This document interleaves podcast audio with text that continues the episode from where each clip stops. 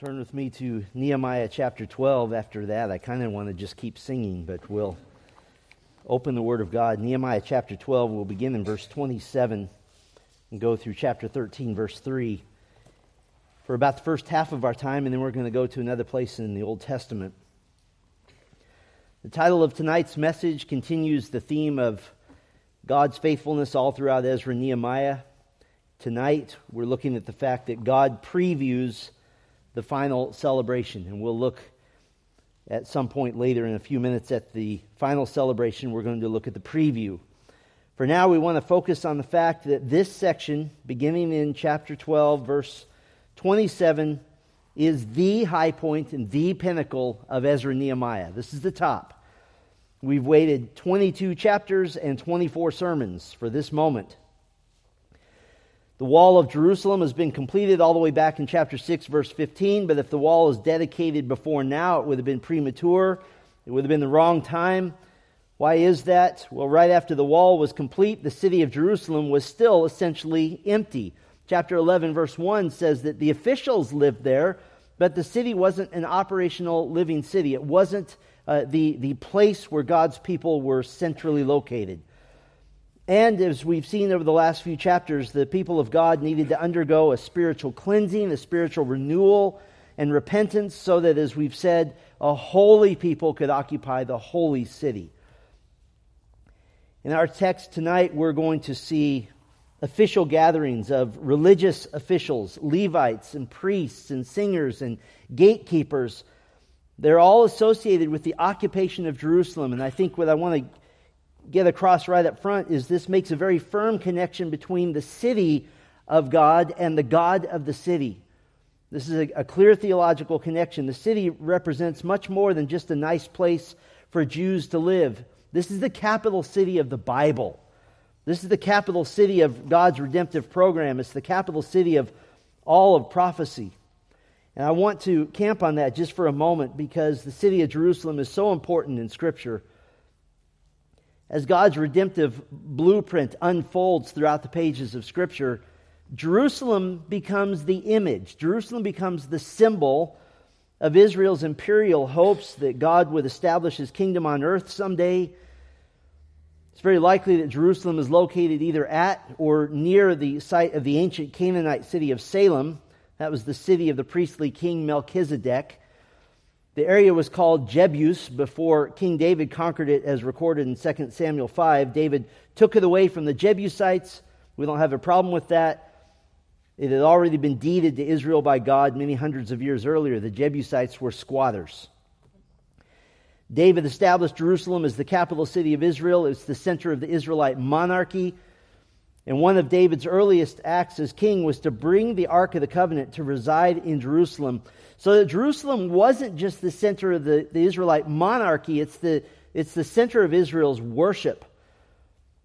And this was much more firmly established when David's son Solomon built the temple, the permanent temple, in essence, a, a royal palace for God and the place of sacrifice where God would be approached on the basis only of shed blood.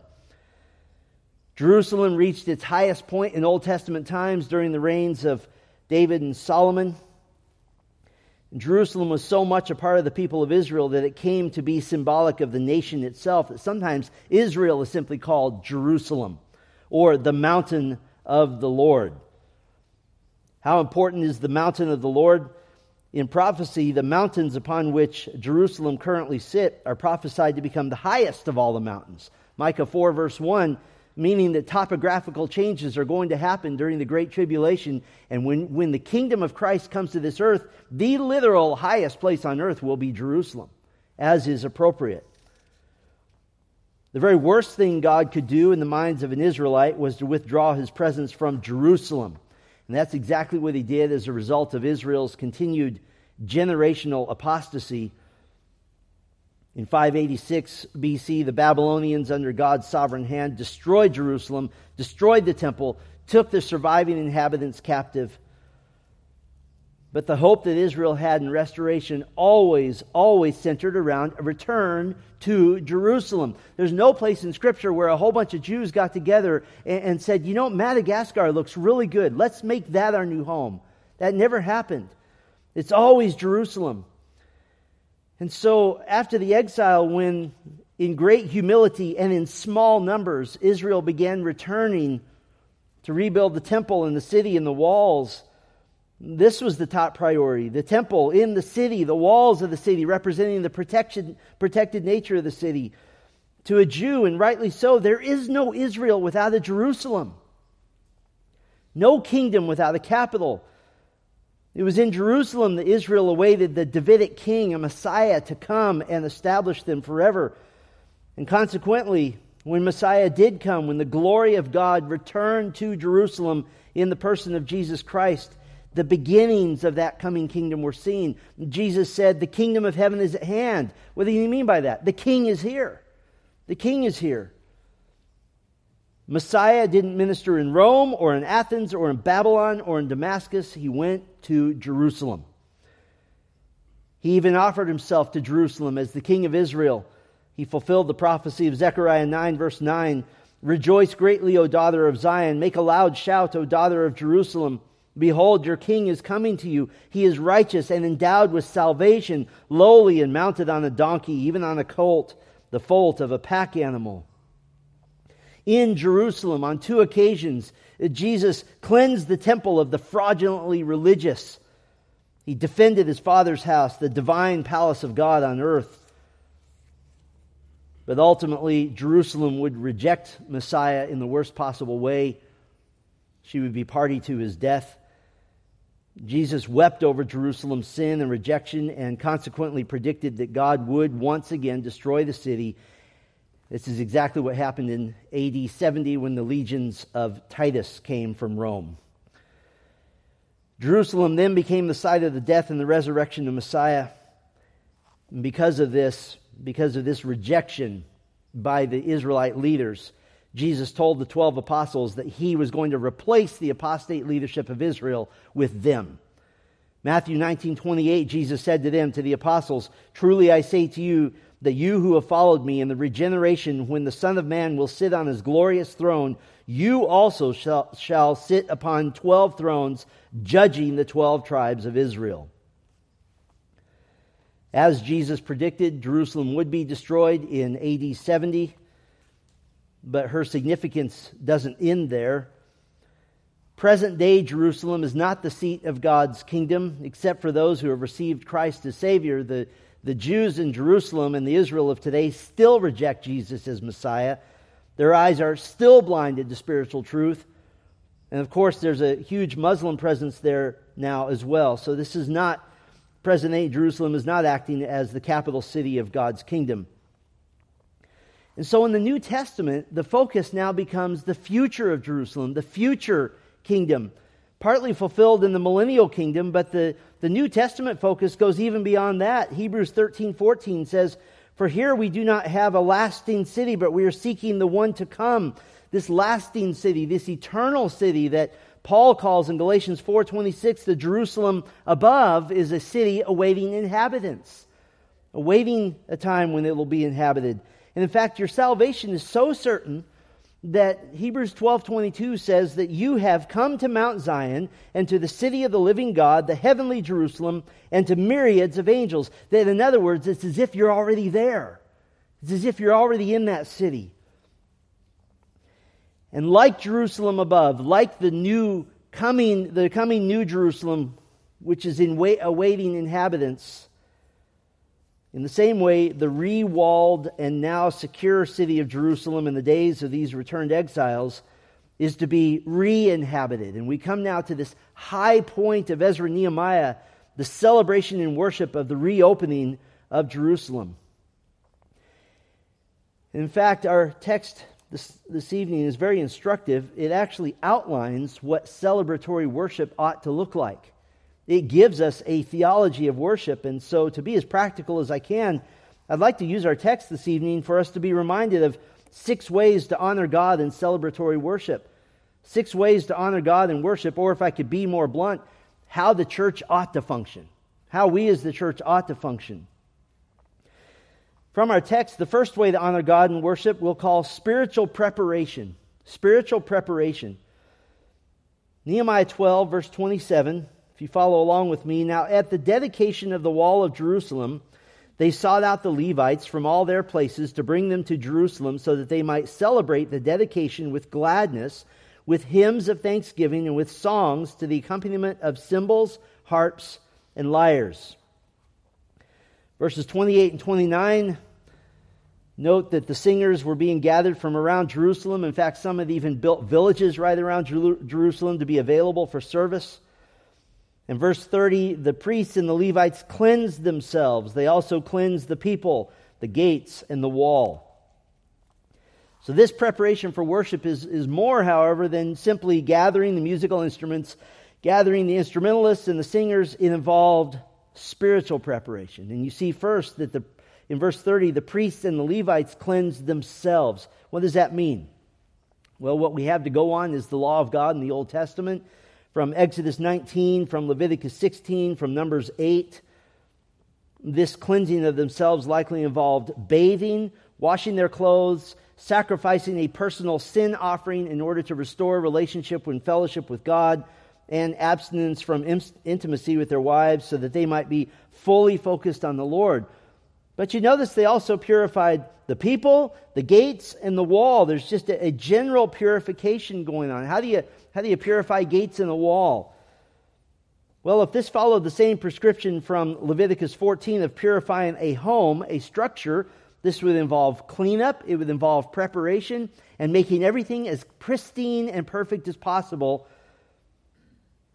ahead of the time of worship and celebration. And I think this is an important distinction for us I think we tend to think of worship as being helpful to purify us. And I understand that, and there's, there's an element of truth to that. To, to be a, a cleansing and a renewal of our relationship with God. But that's not wholesale the, the pattern in Scripture. The pattern in Scripture is not worship to be purified. The pattern in Scripture is be purified in order to worship. There's a big difference. Now, of course, the ultimate purification happens at salvation when we are made right with God through Christ. But I don't think that should ever make us think that worshiping God is now a casual, informal affair where we're just hanging out with Jesus. Worship is never casual. The words worship and casual are as far apart as any two words can ever be. In the New Testament, the fact that God was killing Corinthian believers for worshiping with a glib and unconfessed sinful attitude, that attests to this principle being universal across all the covenants. The fact that Jesus commanded in Matthew 5 that if you're about to go worship the Lord, first you're to be reconciled with your brother who has something against you. That's a principle that's universal across all covenants. You're to be purified. The fact that we're encouraged as Christians in 1 John 1 9 to confess our sins because God is faithful and righteous to forgive us our sins and to what? Cleanse us from all unrighteousness. This is a, a cross covenantal principle. Do not think of worship as casual. Why? Because the Bible never does. The Bible never thinks of worship as casual. Spiritual preparation is imperative, and the church that comes together with a sense of awe, a sense of fear, a sense of humility, having confessed sin before the Lord. That's the proper way to worship God. There's a second way to honor God in worship we'll call musical exaltation. Musical exaltation. Now, Nehemiah himself organizes a great procession. Verse 31 Then I had the leaders of Judah come up on top of the wall, and I had two great choirs of thanksgiving stand the first proceeding to the right on top of the wall toward the dung gate. And then skip to verse 38. In verse 38, the second choir proceeded to the left, while I followed them with half of the people on the wall, above the tower of furnaces to the broad wall. The starting point is the valley gate on the west side of the city, if you can picture that on, on the west. The two groups are marching on the ramparts on top of the wall. The first group turns right, going toward the dung gate to the south. The second group turns left, going to the tower of the furnaces to the north. Each group circled half of the city, and then they came together again at the temple. Verse 40 Then the two choirs took their stand in the house of God. They all had their musical instruments with them, and all the many singers, in, in all likelihood, as they're walking along the tops of the wall, the reason they're separated into two groups is that they're singing and playing their instruments as they go, most likely in a call and response, as we sung tonight. I was so glad to do, Darren, a call and response song so that I could use that as an illustration that this choir and orchestra did this hymn or psalm, this choir and orchestra did this hymn or psalm, and then they, they echoed back and forth. And they did this all the way around the wall until they came together at the temple. At first, they separate farther and farther from each other, and then they come closer and closer. It would have been a, spectacular effect. Verse 33 indicates that Ezra was with the first group, and verse 38 indicates that Nehemiah was with the second group. So you have the, the main represented leadership in these two books here. And this is a tremendous victory because what this is, is a callback. This is a reminder of another march around this city that was very, very different. It was a lonely march made by one man, made by Nehemiah and it began at exactly the same point at the valley gate on the west. This harkens all the way back to Nehemiah chapter 2, beginning in verse 12, and I'll just read it to you. This is Nehemiah. And I arose in the night, I and a few men with me. I did not tell anyone what my God was putting into my heart to do for Jerusalem. And there was no animal with me except the animal on which I was riding. So I went out at night by the valley gate in the direction of the dragon spring and on to the dung gate inspecting the walls of Jerusalem which were broken down, and its gates which were consumed by fire. And then I passed on to the spring gate and to the king's pool, but there was no place for my animal to pass. In other words, the, the pathway in the wall is so broken down you can't even get by. So I went up at night by the ravine and inspected the wall. Then I turned and entered the valley gate and turned around. This celebratory march on top of the walls is a redo of Nehemiah's original secret nighttime investigation of the broken down walls. Now they're walking on top of walls that are completed. And listen, in the ancient Near East, when you are part of a city with completed walls, you are a power to be contended with. The massive groups of singers and instrumentalists have arrived at the temple. Verse 42, the end of verse 42, and the singers made their voices heard that's a really nice Hebrew way of saying they sang at the top of their lungs. This is epic. This is grand. A marching choir, a marching orchestra. This is worship and song with many voices, many instruments. And there's nothing in this meant to be entertaining. There's nothing in this meant to make people feel good. This is all for the Lord. It was an act toward God, for God, to the glory of God for all the people of God to participate in, led by the choirs and the instrumentalists. I think this is so instructive for us. Some of you have pets. Some of you are familiar with animals and you know the sounds that they make. Why do we never bring animals up here to make sounds in worship? Because God created mankind alone with a voice that simply by doing the act of going, ah, creates a musical instrument. We're the only ones. We're the only ones that sing, that we make song. The ultimate purpose of this physiological creation is to use your mind, which has acquired truth from God's word, to repeat back to God those truths in song, in sing song fashion to his glory. Why do we sing? We sing because that's what worshipers do musical celebration. There's a third way to honor God in worship. We'll call this sacrificial commemoration. Sacrificial commemoration. Verse 43 And on that day they offered great sacrifices and were glad because God had given them great gladness. Even the women and children were glad, so that the gladness of Jerusalem was heard from afar. This is an important notation that we'll see a number of times on that day. The author here is very careful to make certain we know that the people didn't dare to attempt to worship God without sacrifice. And this is a, a key principle for us.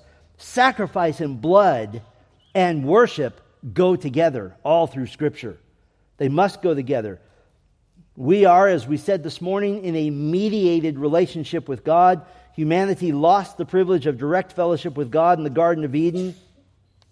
And since this is the case, we must approach God on the basis of sacrifice.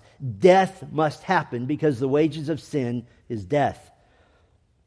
Now, the sacrifices made here aren't specified, but it fits the pattern of worship all throughout Scripture that sacrificial death is necessary to approach a holy God because we are, by our sin natures, unholy. I think if I could have a moment to convince the entire American evangelical church of one thing, it would be to ask why we have forgotten this concept. And we might say, well, we don't live in the Old Testament. Sacrifice is not necessary. Sacrifice has always been necessary for worship. Why are you able to sing a hymn? Why are you able to say a prayer? Why does God even care what you think? Why does God like the fact that you say his truths back to him? Why does he like it that you gather together with God's blessing? Why do you have your gifts and offerings received in good standing with God? All of that, all of those elements of worship were purchased.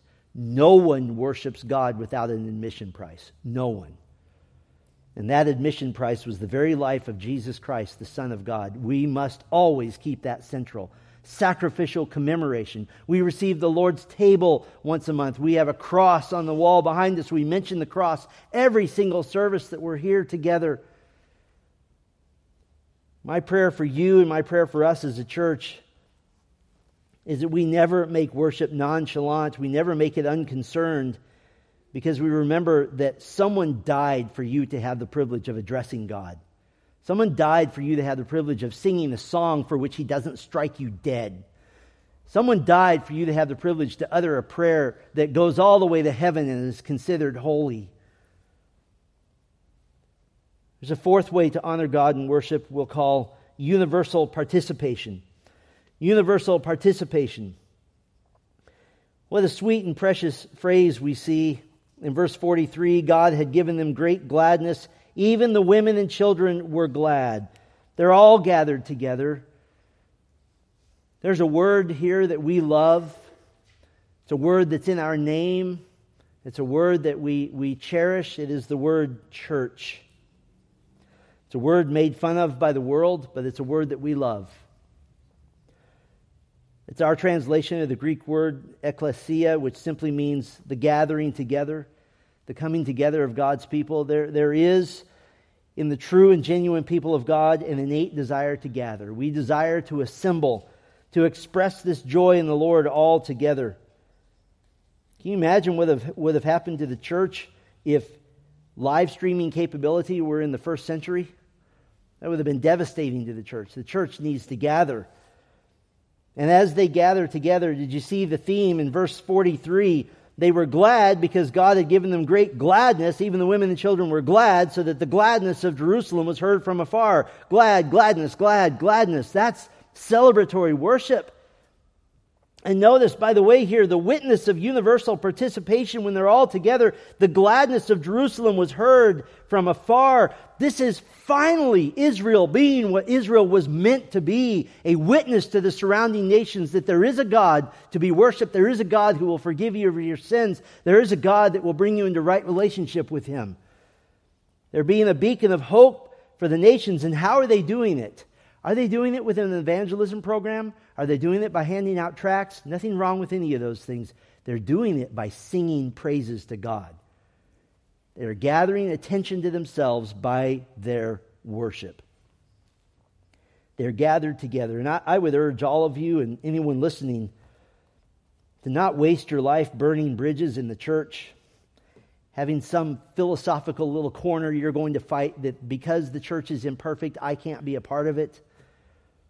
Don't waste your life having such high expectations of God's people in a sinful world that you never go all in with the church. Listen, the very best churches are filled with the same kinds of people sinners, sinners, sinners. Don't waste your life making excuses why you can't be with God's people on a regular basis. It's sad to me when I talk to a 60 or a 70 or a 75 year old man or woman who has spent his whole life or her whole life making excuses why I couldn't make it to church here and there. It is honoring to God to gather in universal participation. Here's a fifth way to honor God in worship. We'll call this intentional donation. Intentional donation. Verse 43, the emphasis on that moment, on that day, is clear, and we see the same emphasis in verse 44, which now begins somewhat of an appendix or kind of an addition to the main event. Verse 44 On that day, men were also appointed over the chambers for the stores, the contributions, the first fruits, and the tithes to gather into them from the fields of the cities the portions required by the law for the priests and the Levites. For Judah was glad over the priests and Levites who stood to minister. Verses 45 through 47 outline the determination that the people had made to faithfully support and provide for the worship of God, to provide income for the singers and the gatekeepers and the Levites. And at this moment, their worship of God was such a priority that not only did they want to celebrate that day, they wanted to make sure this would continue on. They knew it was right to obey the Lord in providing for worship. I, I'm really not sure where we ever got the notion that worshiping God is free. It's not. First of all, to worship God cost the Lord Jesus Christ his life. And second, all through the Bible, worship costs the worshiper something, always. Whether it's an animal in sacrifice or a donation to the temple or regular support of the theocracy, the theocratic nation run by the Levites.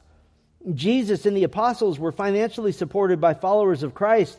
The New Testament calls for the generous giving of believers to the ministry and to support the shepherds of the church. This has been the case always. Worship is never free. I was listening to a lecture a number of years ago. I think it was at a shepherd's conference, and one man in a local church who was, a, who, who was an elder, and he was giving his testimony of his earlier years. The local church was a smaller church. They were trying to do some remodeling of their facility. In particular, the bathrooms desperately needed work. Not the most exciting part of worship, but necessary nonetheless. If we had no bathrooms, you would definitely notice that. He was an influential man in the small but growing church, and as was his habit and the habit of many in such churches, he automatically just defaulted to how can we save money? as if the goal of the church is to have a deep savings account. And so for the bathrooms, he pushed for the cheapest everything cheap fixtures, cheap sinks, cheap floors. And there's nothing inherently wrong with that. That's, that's fine. But according to his own testimony, he happened to be building a custom home for himself at the same time, and it occurred to him that in an effort to please his wife and himself, he was ordering nothing but the best of the fixtures and the sinks and the floor coverings. He was convicted in his heart and he adjusted his thinking now to not only encourage giving the best to the Lord, but he also personally financed a large part of that bathroom remodel so that he would put his money where his mouth is, so to speak. I know of one church that is habitually stingy and miserly with its shepherds, even when they're capable of doing more, and the church as a whole is languishing, and that ministry is leaking people because the attitude of the leadership is leaking down to the attitude of the people because the leaders themselves are disobedient to the Lord in providing for the worship of God.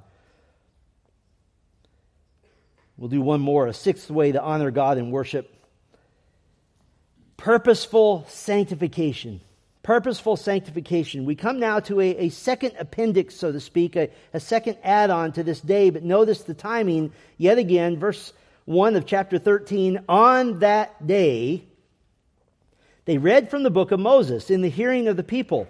And there was found written in it that no Ammonite or Moabite should ever enter the assembly of God, because they did not meet the sons of Israel with bread and water, but hired Balaam against them to curse them.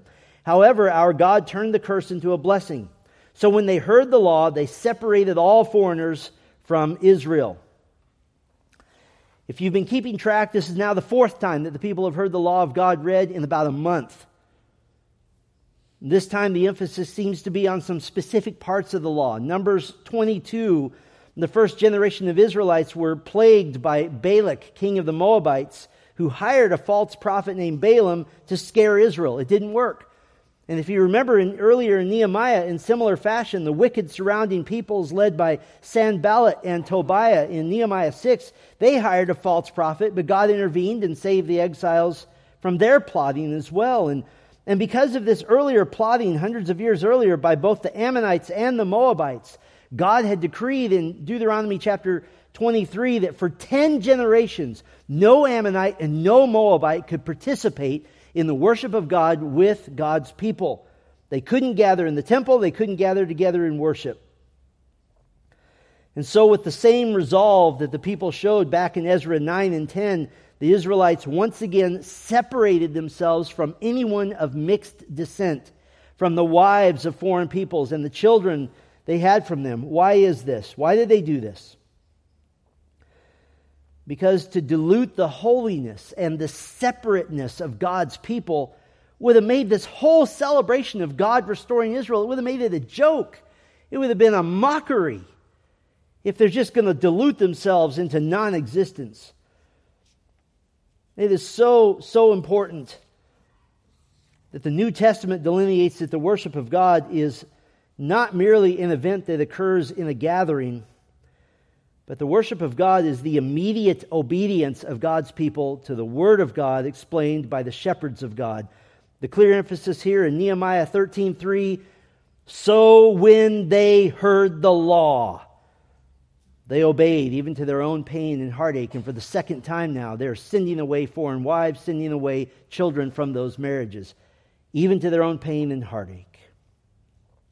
Purposeful sanctification. So, how do we as the church worship God's spiritual preparation, musical exaltation, sacrificial commemoration, universal participation, intentional donation, and purposeful sanctification? This is a, a glorious high point for Ezra and Nehemiah. I would have loved to have seen those choirs and orchestras marching around the wall. But if you notice, there is a Nehemiah 13, verse 4. Ezra Nehemiah doesn't end on this high point. And the fact that it doesn't end on this high point is instructive to us, and in fact, it's key to the whole theology of Ezra Nehemiah, because in our, our final message next week, the whole book ends on a giant theological downer. Just a, a huge disappointment. Why is this? Because this glorious and sublime scene here, this cannot last. It can't keep going. It's not sustainable. Not only are the people not in the glorious days of the coming new covenant, there's something painfully missing here. There, there's something that's even hinted at that is a, a giant missing factor, something that just is, is incomplete. Back in chapter 12, verse 44, which outlined the faithful giving of the people to support the ministry of worship, in that section, there's a poignant and somewhat sad note of remembrance in verse 46. Here's the sad note of remembrance For in the days of David and Asaph, in ancient times, there were chiefs of the singers, songs of praise, and hymns of thanksgiving to God. What is that saying? That's a little reference to back in the good old days when there was a king. What's missing? What's missing is a king. That's what's not here. And that's why this is just a preview of the final celebration. I'd like to switch gears. I'd like to just show you a very small portion of the real final celebration, the one that happens when Christ returns.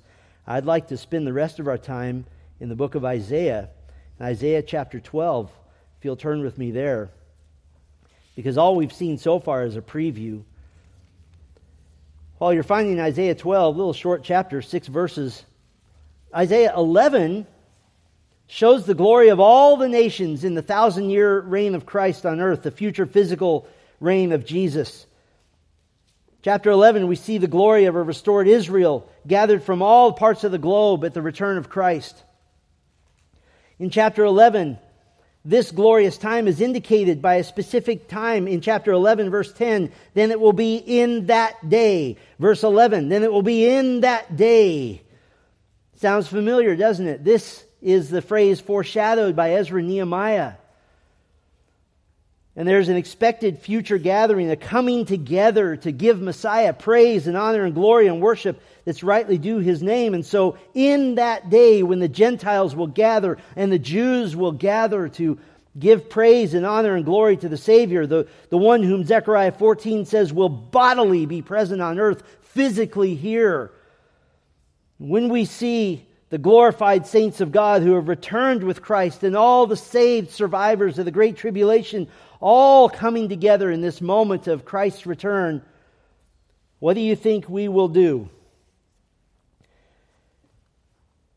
Isaiah 12 tells us, and maybe to put it in terms we can understand, it seems that what we will do is say, turn in your millennial hymn, hymnals to hymn number one and hymn number two because what we have in Isaiah 12 are basically the first two hymns of the millennium, the first two praise songs of the millennium. Chapter 12 tells us, Then you will say in that day, I will give thanks to you, O Yahweh, for although you are angry with me, your anger is turned away and you comfort me. Behold, God is my salvation. I will trust and not dread, for Yah, Yah himself is my strength and song, and he has become my salvation.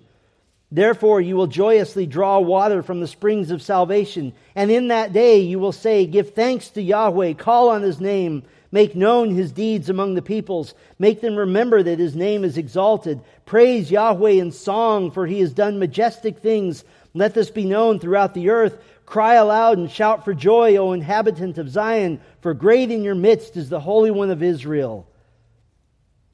Did you catch it? Verse 1 in that day. Verse 4 in that day. Now, some feel that chapter 12 applies only to the fact that after the dark days of King Ahaz in the south as related in chapters 7 and 8. A day of salvation is coming. It'll be different, but I've pointed out multiple times now in that day is key. This is directly related to end times events, to the coming of Christ. In terms of the whole layout of the book of Isaiah, chapter 12 is the conclusion of the very first major section. And like the conclusion of the next section, which ends in chapter 27, it ends with a hymn. And in this case, we would say two hymns. And these hymns have two very distinct flavors to them. One is very personal and intimate, and the other is very corporate and, and public. One is uniquely vulnerable, and the other one is very exultant. Because one is the hymn of a thankful individual, and the second is the hymn of a thankful world. Verse 1 You will say in that day, the pronoun you is singular, the individual, every one of you, you, you, you, and you will say in that day. And verse 4 And you will say in that day, the pronoun you is plural, all of you will say in that day. So you have the hymn of the individual and the hymn of the world. The hymn of a thankful individual and the hymn of a thankful world. And this first hymn, the hymn of a thankful individual, can be divided into two major themes the work of God in salvation and the characteristics of the believer because of salvation. The work of God in salvation, we see in verse 1 that God is doing everything. He turned his anger away, He gave comfort. The only verbal action of the individual that he's doing is giving thanks. What is your part in becoming a Christian? Nothing except to say thank you. That's your part. The hymn gives all credit and all glory to God and to God alone. And there's some very personal and, and poignant thoughts here. They're sensitive. Although you were angry with me. The point is, but now your anger has turned away. The, the firestorm of God's wrath has been calmed. The believers no, no longer under the condemnation of the righteous coming judgment of God. That's, that's not for us. And I want to be very clear here. We want to be precise. Isaiah 12:1 does not say that God turned his anger off. The text says he turned his anger away and turned it instead on Jesus Christ, our divine substitute. And what did God give us instead? At the end of verse 12, comfort. He gave us comfort. This is God granting the ability to repent. He turns away his anger and gives consolation and relief. And this is God saying, My wrath against you has been satisfied in my Son. You are clean, you are pure before me. Your sins will never again count against you. Let me console you, let me reassure you. That's the work of God in salvation. The, the second theme in this hymn of an individual, the characteristics of the believer because of salvation. God is still getting all the credit. Verse 2 makes God's work in salvation as the brackets, kind of the bookends around the qualities of the believer because of salvation. Verse 2 begins, first bookend, God is my salvation. It ends, He has become my salvation. Those are the bookends. But in the middle of verse 2, what does the believer now possess? The believer possess trust. All my confidence is in him. He is the one who's worked out my salvation. We're called to have that faith now. In the millennial kingdom, it'll be perfected, obviously. We also possess the end of all fear that I will not dread. This is the end of the fear of the anger and wrath of God. What a wonderful thing. You want to live a, a glorious Christian life now? End all fear now. Don't wait for the millennial kingdom to go, oh, I can't believe I doubted that I was saved. The third thing that the believer possesses spiritual strength. For Yah, Yah himself is my strength. What does it mean to say that the Lord is my strength? This is the strength from God to see your salvation through. And what do I mean by that? Well, imagine if Jesus had added just one little word in John 6 40. For this is the will of my Father, that everyone who looks on the Son and believes in him should have eternal life, and I will raise him up on the last day, hopefully. That kind of makes all the difference. There is no hopefully. Gloriously in both Greek and English, there is a period. I will raise him up on the last day, period. You get trust, you get end of all fear, spiritual strength, and you receive a yearning to worship God. A yearning to worship God. Yah, Yahweh Himself is my strength and song. This isn't just that God inspires a song, He is my song. There's a yearning and a longing to sing to Him. This yearning to rejoice in the Lord, to glorify the Lord, this is the most natural characteristic of a true believer. You long, you yearn to worship God. And in fact, this phrase for Yah, Yah himself is my strength and song, and he has become my salvation. This isn't original to Isaiah. As the Holy Spirit inspired this text from the pen of Isaiah, the Holy Spirit gave a divine reminder of Israel's song of salvation after being rescued from the Red Sea. Exodus 15, 2. See if this sounds familiar. Yah is my strength and song, and he has become my salvation. This is a glorious hymn for the individual believer. Divine anger turning to comfort and the joy of trusting a saving God. This is the individual hymn of thankfulness to the Lord for salvation. This is an emotional reminder for us to speak to the Lord in gratitude, to tell Him, Oh Lord, you were so angry with my sin that you turned your anger away and you turned it instead to Christ on my behalf. Now you've comforted me. Now you've consoled me. I trust in you. I'm not afraid of your judgment any longer. You are the strong one. You will complete my salvation. And you have placed in my heart a yearning to give you all the praise and all the glory and all the honor that is due to your name. If I could put it this way, this is the hymn you'll sing when all that is obvious. Sing it now by faith. Hymn number one in your millennial hymnal, the hymn of a thankful individual. Turning the page in your millennial hymnal, we come to hymn number two, the hymn of a thankful world. In verse 3, Isaiah transitions to a plural pronoun. Therefore, you, plural, everyone on earth will joyously draw water from the springs of salvation. And now this is a song, uh, there's no other way to put it. It's a song of boasting, of boasting in the Lord. Verse 4 And in that day you will say, Give thanks to Yahweh, call on his name, make known his deeds among the peoples, make them remember that his name is exalted. Praise Yahweh in song, for he has done majestic things. Let this be known throughout the earth. Now, this is an interesting song because it's a song telling you to sing. There's a corporate thankfulness when the plural verb give thanks. All of you give thanks to the Lord. It says call upon his name. This isn't in the sense of asking God for something. This is the sense of naming his name. It can even mean to shout his name. And this is familiar to us. We, we exalt the name of God. We sing Jesus' name above all names. We sing, All hail the power of Jesus, what? Name. This is a corporate gathered expression of singing and shouting our allegiance and loyalty and love for God, calling to his name, naming his name. Uh, what else will we sing about? His deeds, his mighty, wondrous acts of salvation. And what do you have to sing about?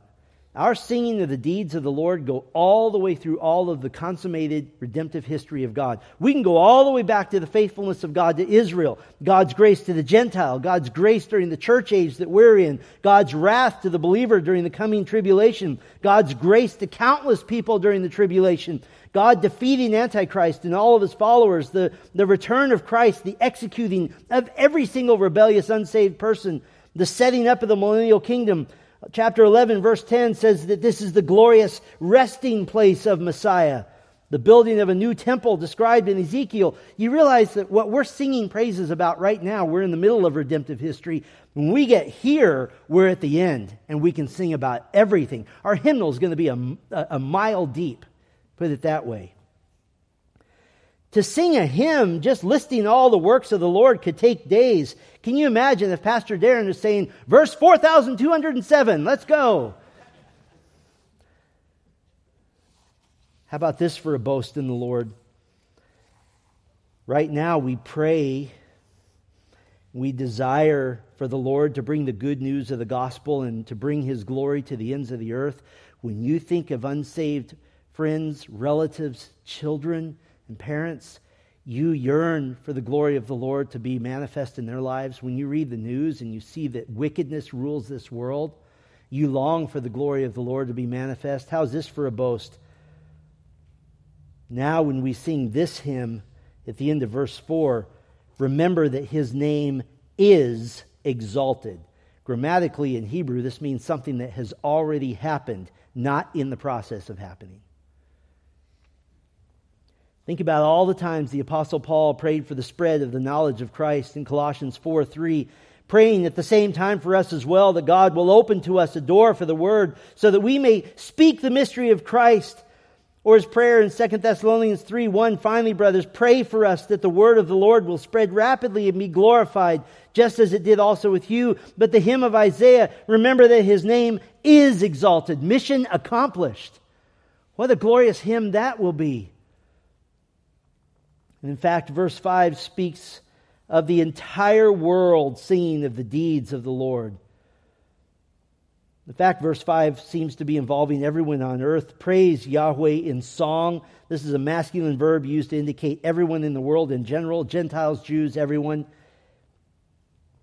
Sing that the Lord has done majestic things, literally meaning that he's performed illustriously. He has been majestic, he has been elevated. But now there's a shift. There's a subtle focus on a people very tender to the Lord's heart, and that is his restored Israel. We feel no jealousy toward them.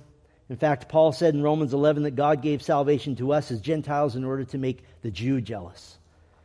We feel no jealousy. God doesn't love Israel more than the Gentiles saved. What we do feel is awe at the fact that God is so filled to overflowing with love so eternally abounding in his capacity to show grace that he can have this poignant homecoming affection for his beloved Israel and have eternal abounding love for us as Gentiles who have been grafted in to enjoy this same love. If you have five children, you don't divide your love and give 20% to each one. You love all of them 100%, right? How do we know that Isaiah is now getting focused and exhorting the Jews to shout and sing for joy. Verse 6 Cry aloud and shout for joy, O inhabitant of Zion, for great in your midst is the Holy One of Israel. Sing, shout, inhabitant, your midst. These are all feminine verbs and nouns in Hebrew. This is a shift from the masculine speaking of general, generally everyone over to a feminine idea. This is the woman of Revelation 12, the saved, restored nation of Israel. The context tells us the inhabitant of Zion, specifically meaning someone who lives in Jerusalem and more generally someone who belongs to Jerusalem. You see why Nehemiah 12 and 13 is just a preview. And the best part of all, the glorious fact that God is ruling in person visibly on his earthly Davidic throne, for great in your midst is the Holy One of Israel. And so verses 5 and 6 include all the saved, all saved under the banner of the cross. God with his unique love for the Gentile, his unique love for the Jew, and then his corporate love for all, that the redeemed in, in Ephesians 2 are called one new man.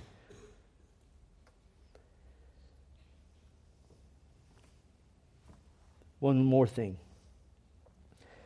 This is a literary masterpiece chapter 12 is, and it comes, there's a, a, a, a masterpiece with a highlight, and it comes right in the middle. Right between the two hymns, you have the theme of water and salvation in verse 3.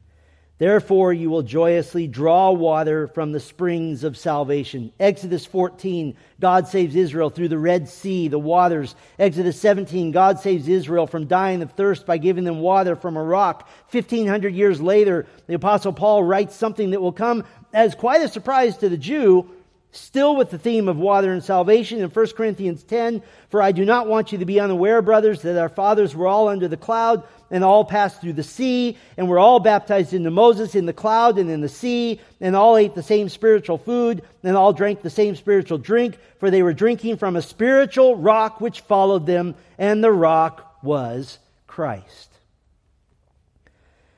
It was Christ, the second person of the triune God, who gave them the waters of life God's invitation to salvation is pictured as quenching your thirst. In Isaiah 55, come everyone who thirsts, come to the waters.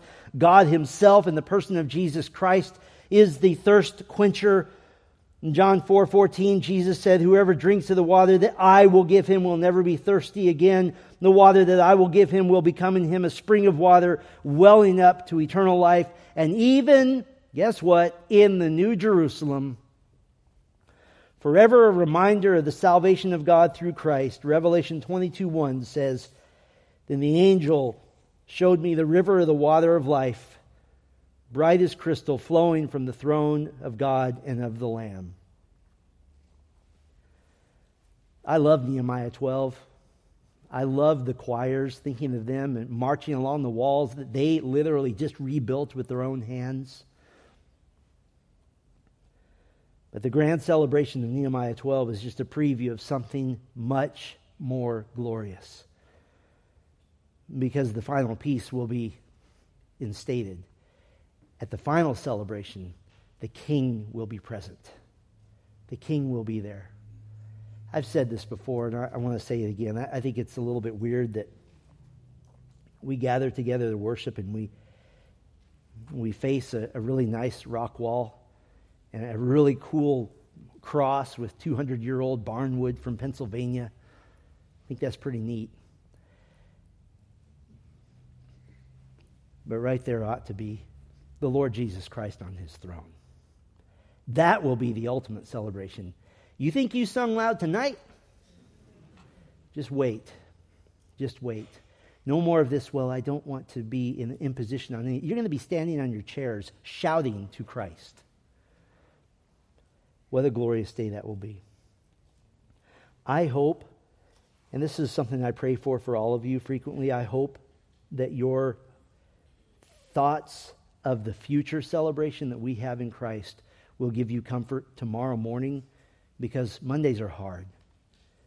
Tuesdays are hard. Wednesdays, Thursdays, Fridays, Saturdays, and Sundays are hard. Sundays are a little less hard, except for me. They're hard for me but let the thoughts of the future play into your present. Amen. The King is coming. The King is coming. Our Father, thank you for this time. Thank you that Christ is coming. He is coming on the clouds, and every eye will behold him. We thank you and praise you in Christ's name. Amen.